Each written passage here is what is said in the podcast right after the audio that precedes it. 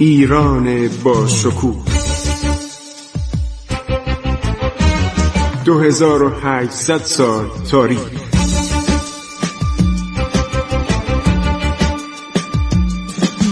عبور از تاریخ.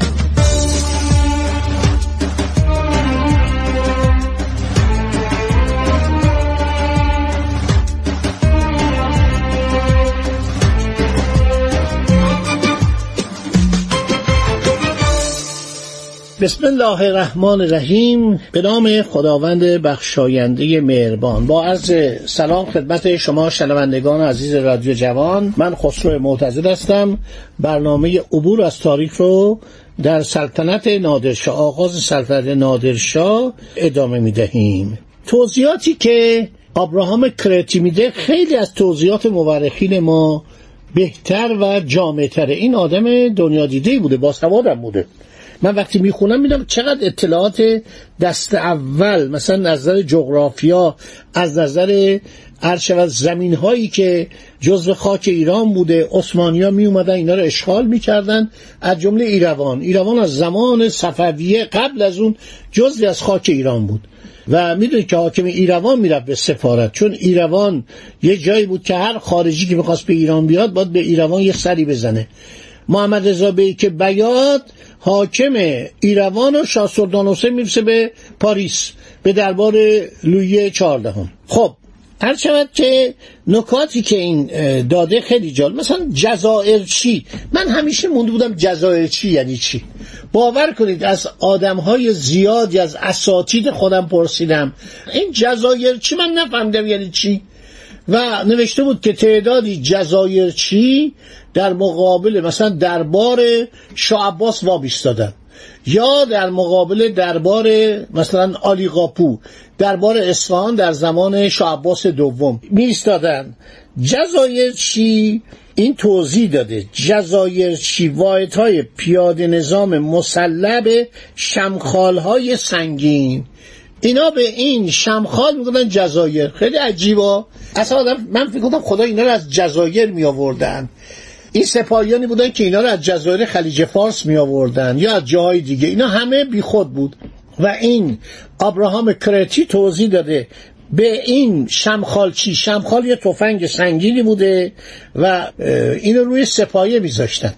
من در یک کتاب روسی که الان در دسترسم نیست تصویر رو دیده بودم که دو نفر ایستادن و یک سپایه گذاشتن و یک تفنگی رو روی این سپایه تکیه دادن.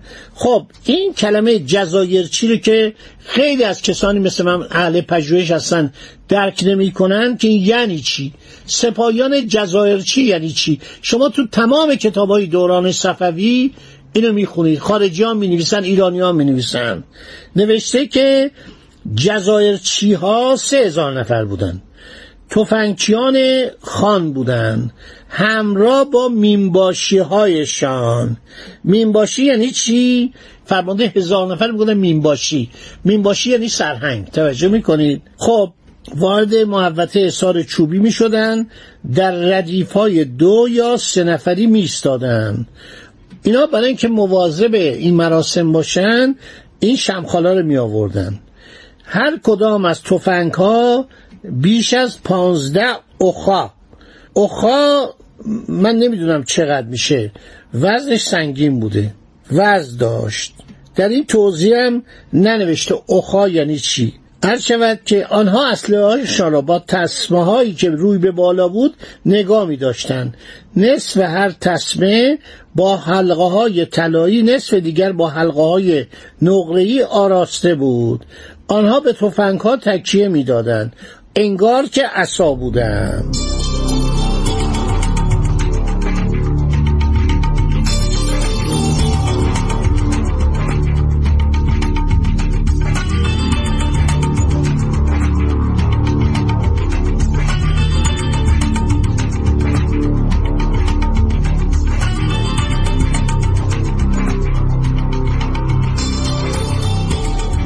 آنها کلاهی نمدی بر سر میگذاشتن. نادرشاه یک کلاهی درست کرده بود به نام کلاه تماسبی.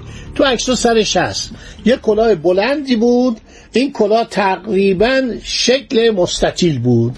اینو سالها بر سر سپاهیان ایران میذاشتن به نام تماسبی که در دوره قاجارم تقریبا متداول بود. متا در یه زمانی از دوران مثلا فتلیشا به بعد بالای این کلاها تقریبا مخروطی میشه.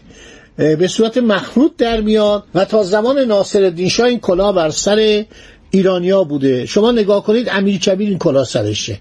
نگاه کنید قائم مقام فرانی سرشه.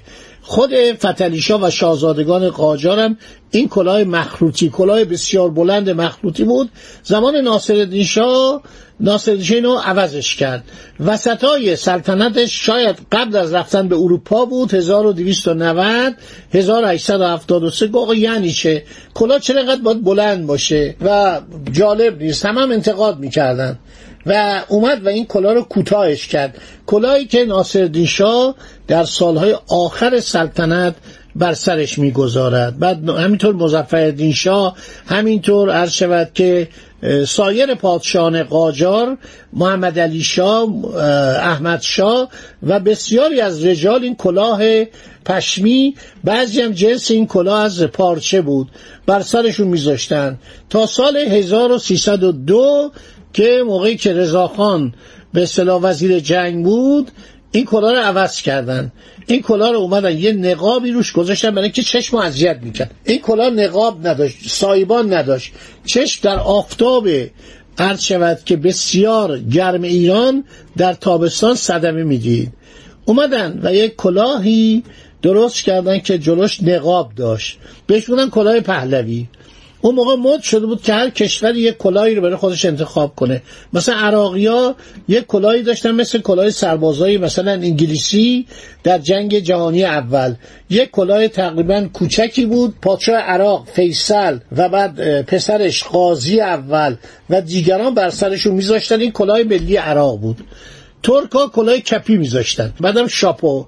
بعد از 1300 دوازده که رضا میره ترکیه کلاه کاسکت بر سرش می‌ذاره. شما کنار آتاتورک ببینید کلاه کاسکت سرشه.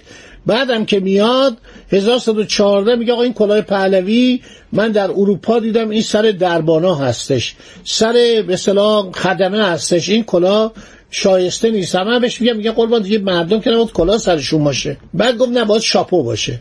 شاپو هم که مردم زیر بار نمی‌رفتن. حتی حاج مخبر سلطنه رب به رضا گفت اون کلاه پهلوی خیلی بهتر بود.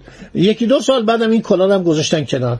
یعنی هر کی دلش می‌خواست شاپو سرش میذاشت. هر کی هم دلش نمی‌خواست نمیذاشت. حالا کلاه تماسبی در اون زمان عرض شود که نادرشاه متداول کرد که دیگه دستار بر سر خودش نبنده.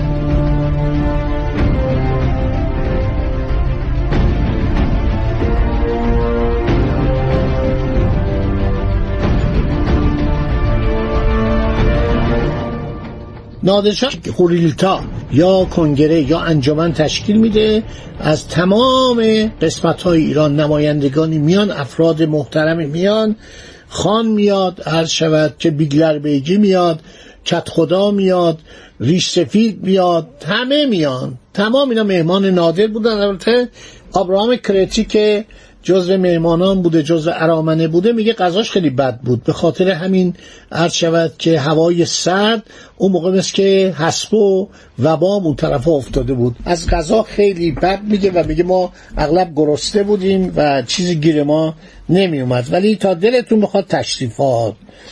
نوشته که در کنار خان یعنی تماسب قلی خان برادرش ابراهیم خان میستاد بعد پسر بزرگش رضا قلی خان سپس برادرزاده مرتزا قلی خان بعد از او پسر جوانتر تماس قلی خان محمد علی خان میستاد و قوانین دیگر بر اساس مقام و درجه و شایستگی ایستاده بودند. ابراهام کرتی به یک کلمه به نام چندایول چندایول یعنی محافظ. این کلمه رو من نشیده بودم. برام جالبه. حالا شادم این در به زبان ارمنی رو عوض کرده. آیا این جاندار نیستش؟ کلمه جاندار در گلستان و در بوستان سعدی هستش. جاندار یعنی محافظ یعنی راهدار.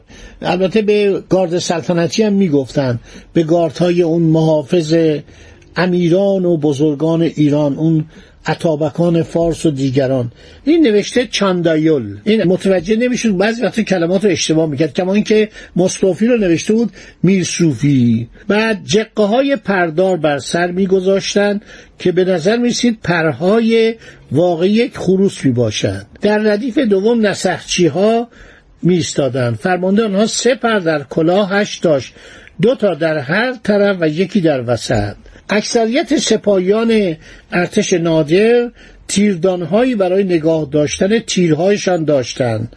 تیردانها از مس یا نقره ساخته شده زرندود بودند. آنها سه یا چهار تیر شبیه دندانه داشتند که از پرهای به اندازه یک وجب ساخته شده بود. همیشه تبرزین های فولادی دمشقی در دستشان بود که صفحاتش دستگیره نقره‌ای داشت. وظیفه چاندایول ها مراقبت از جاده. من فکر کنم همون جانداران باشه. این نتونسته ترجمه کنه.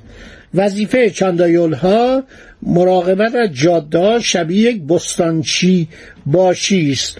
بستانچی باشی از شود که سوار روها و آبراها را محافظت می‌کردند. فرماندهشان در رأس محافظ شاهنشاهی بود گروه محافظ شاهنشاهی و مسئول اعدام مردان عالی رتبه بستانچی. میگه وظیفه آنها شبیه بستانچی باشید. آنها جاده ها گردنه ها و دره ها را بازرسی می‌کنن کیو میگه؟ چندایال ها رو چندایال ها باید جانداران باشه و جالبه که این کلمه در جنگ های صلیبی از ایران چرخید چرخید رفت خارج شد جاندارم در زمان ناصرالدین شاه ناپلئون سوم یه نامه به ناصرالدین شاه می نویسه ناصرالدین شاه خیلی ناپلئون سوم رو دوست داشته. چون مقارن آغاز سلطنت ناصرالدین شاه ناپلئون سوم لوی ناپلئون که برادرزاده ناپلئون کبیر بود میشه رئیس جمهوری فرانسه. تو انتخابات رأی میاره موقع جمهوری بوده. سه سال بعد کودتا می‌کنه و میشه امپراتور. اینا خیلی با هم رابطه داشتن. ناصر شاه از 1848 که پادشاه میشه 1264 هجری قمری. مکاتبه می‌کنه. امیر کبیرم با ناپلئون سوم مکاتبه می‌کرده. اون میگه لازم نیست شما ارتشتون رو زیاد بزرگ کنید. خشون خودتون نظام. نظام یعنی ارتش می‌گفتن. لازم نیست بزرگ کنید. ما یک گروههایی داریم به نام ژاندارم. که اینها در الجزایر در هندوچین در مستمرات ما همینطور در داخل فرانسه پاسگاه دارن تو هر پاسگاه پنج نفر ده نفر هستن جادار حفظ می‌کنن. مواظب روستاها هستن مواظب دزدان هستن مخصوصا تو مستعمرات ما. این توصیه رو می‌کنه که ناصر شاه دستور میده اداره ژاندارم هم درست کنن. ولی ظاهرا اداره ژاندارم ادامه پیدا نمی‌کنه. میرزا حسین خان مشیر و دوله سپه سالار که در 1288 هجری قمری میشه صدر اعظم یک آینامه برای ژاندارمری تهیه می‌کنه منتها به زمان مظفرالدین شاه می‌کشه. اولین اداره ژاندارم در تهران زمان مظفرالدین شاه عرض شود تأسیس میشه که تو این آثار مربوط به شود که مظفرالدین شاه. تواریخی که درباره مظفرالدین شاه نوشتن چند تا تاریخ هستش در اونا آورده شده. خب پس این عرض شود که چاندایول ها اینا ژاندارم هستن جاندار هستن. آنها خارج اردو را در شب محافظت می‌کنند. اگر خان یعنی تماسب قلی خان بخواد کسی را اعدام کند آن شخص را به ایشان ها تحویل می‌دهد و آنها او را مطابق دستور خان می‌کشند. خب تا همینجا رو داشته باشید تو ذهنتون باشه که من باقیشو برز شما عزیزان خواهم رساند. خدا نگهدار شما تا برنامه بعدی. عبور از تاریخ.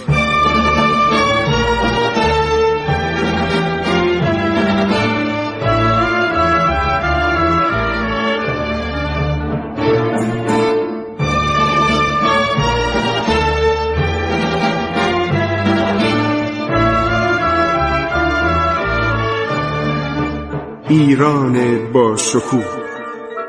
2800 سال تاریخ. سرگذشت ایران ما به روایت خسرو معتزد.